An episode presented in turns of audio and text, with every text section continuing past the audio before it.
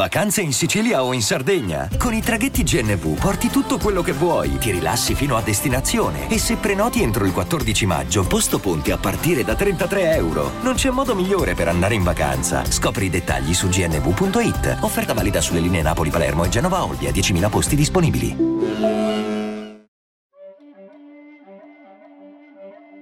Nelle ultime settimane abbiamo parlato molto spesso di Unreal Engine.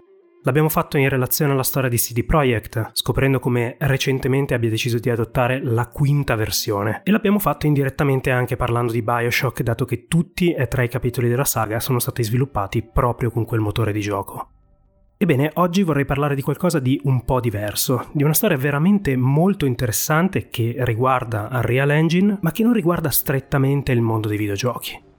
A mio parere è una delle cose più sensazionali successe nel mondo della tecnologia dell'intrattenimento negli ultimi anni, e ho quasi l'impressione che non se ne stia parlando abbastanza considerato quanto è interessante l'argomento.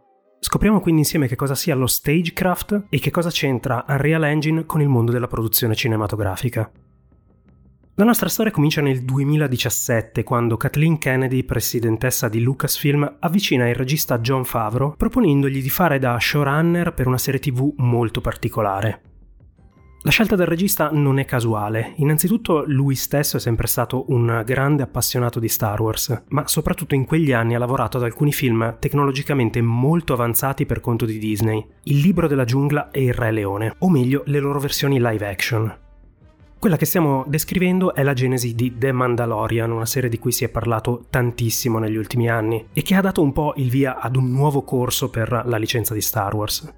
A noi però interessa esclusivamente l'aspetto tecnologico. Sin da subito The Mandalorian ha delle importanti sfide produttive perché il budget allocato per la serie e soprattutto per la prima stagione, che è un po' sperimentale, decisamente non è un budget infinito. Ci sono delle grosse costrizioni, soprattutto relativamente al girare in esterni, che costa veramente tanto.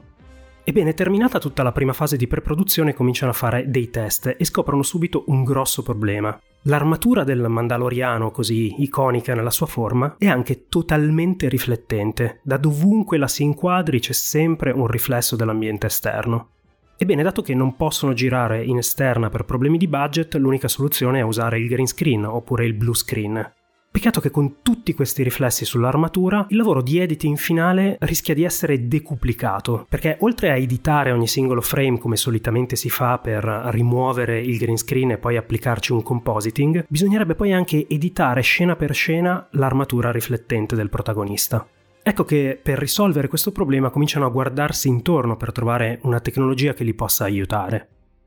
Ebbene, l'idea di usare schermi LED ad alta risoluzione sui set cinematografici non è assolutamente nuova. È stato fatto per diversi film nel corso della storia e l'applicazione è arrivata a stadi anche abbastanza avanzati, proprio con la licenza di Star Wars, ad esempio con Rogue One. Tuttavia ha anche dei grossi limiti. Innanzitutto i LED non possono mai essere inquadrati troppo da vicino, perché la risoluzione non è sufficiente, e soprattutto ci sono dei grossi problemi di prospettiva. Potete provare voi stessi. Utilizzate ad esempio lo schermo della TV, metteteci davanti un oggetto fisico, caricate un'immagine sullo schermo della TV e poi provate a scattare una foto o addirittura a girare un video muovendo la camera. Vi renderete subito conto che nascono degli enormi problemi di prospettiva, perché l'immagine dietro all'oggetto è statica e quindi angolando il punto di vista della camera immediatamente si generano delle distorsioni molto fastidiose. E proprio qui entra in gioco finalmente Unreal Engine. L'utilizzo del motore di gioco in realtà era stato già proposto da Kim Libreri quando era in Lucasfilm, cioè è rimasto fino al 2014, e poi si è spostato in Epic Games dove è diventato Chief Tech Officer. Ecco quindi che un contatto tra Industrial Light and Magic, che si occupa di tutti gli effetti speciali della licenza di Star Wars e non solo, ed Epic Games esiste già. Iniziano quindi a lavorare insieme per capire come risolvere il problema della prospettiva. Arrivano così a creare il Volume.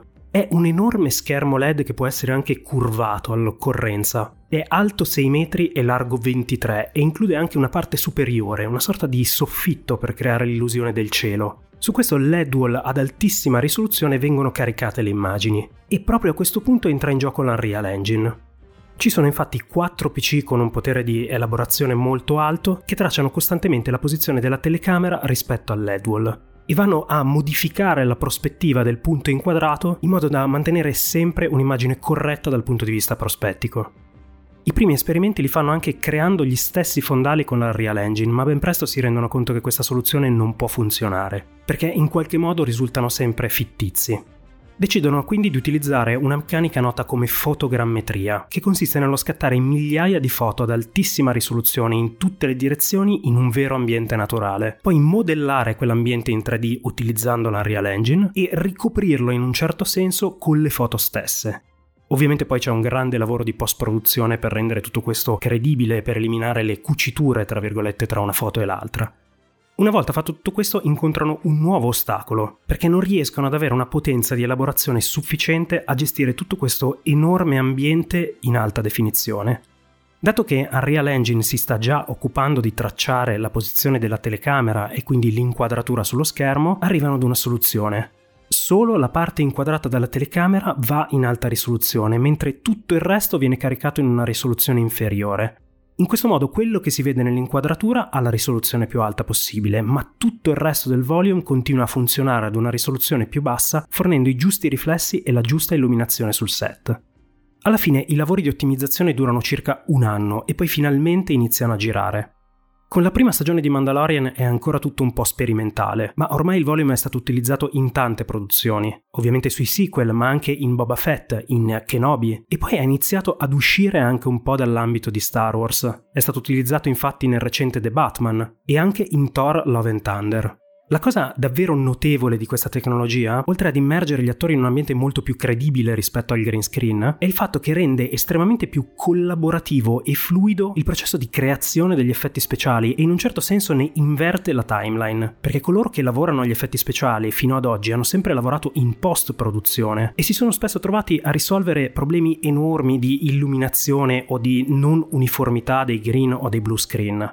Adesso quelle stesse persone sono direttamente sul set mentre si gira. Nel caso di Industrial Light and Magic ci sono 6 persone che lavorano costantemente al volume, si chiamano il Brain Bar. E durante un'intervista Charmaine Chan, che appartiene a questo Brain Bar, ha spiegato molto bene come il suo lavoro sia stato completamente stravolto dall'inserimento del volume.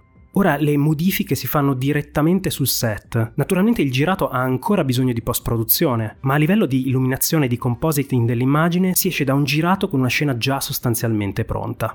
Il ruolo di Epic Games in tutto questo è stato naturalmente essenziale. Per tutta la prima stagione di Mandalorian ci sono stati 3 operatori di Epic Games direttamente sul set a gestire Unreal Engine, e la tecnologia continua ad avanzare e soprattutto a diffondersi. È stato infatti recentemente annunciato che la serie Metropolis, prodotta da Apple TV e basata sul famoso film muto di Fritz Lang, utilizzerà la tecnologia del volume.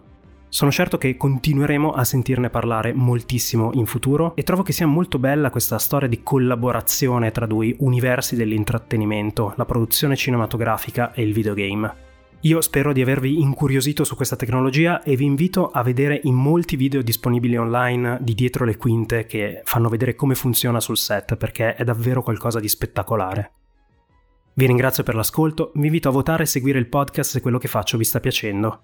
Ringrazio i miei supporter su Ko-fi, dove potete supportare il podcast con una donazione. Se volete darmi consigli su videogame o saghe che vorreste vedere trattate in futuro, trovate tutti i miei contatti in descrizione. Alla prossima puntata!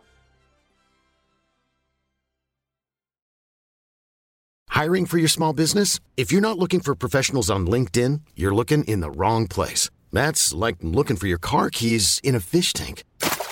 LinkedIn helps you hire professionals you can't find anywhere else, even those who aren't actively searching for a new job but might be open to the perfect role. In a given month, over 70% of LinkedIn users don't even visit other leading job sites. So start looking in the right place. With LinkedIn, you can hire professionals like a professional. Post your free job on linkedin.com/people today.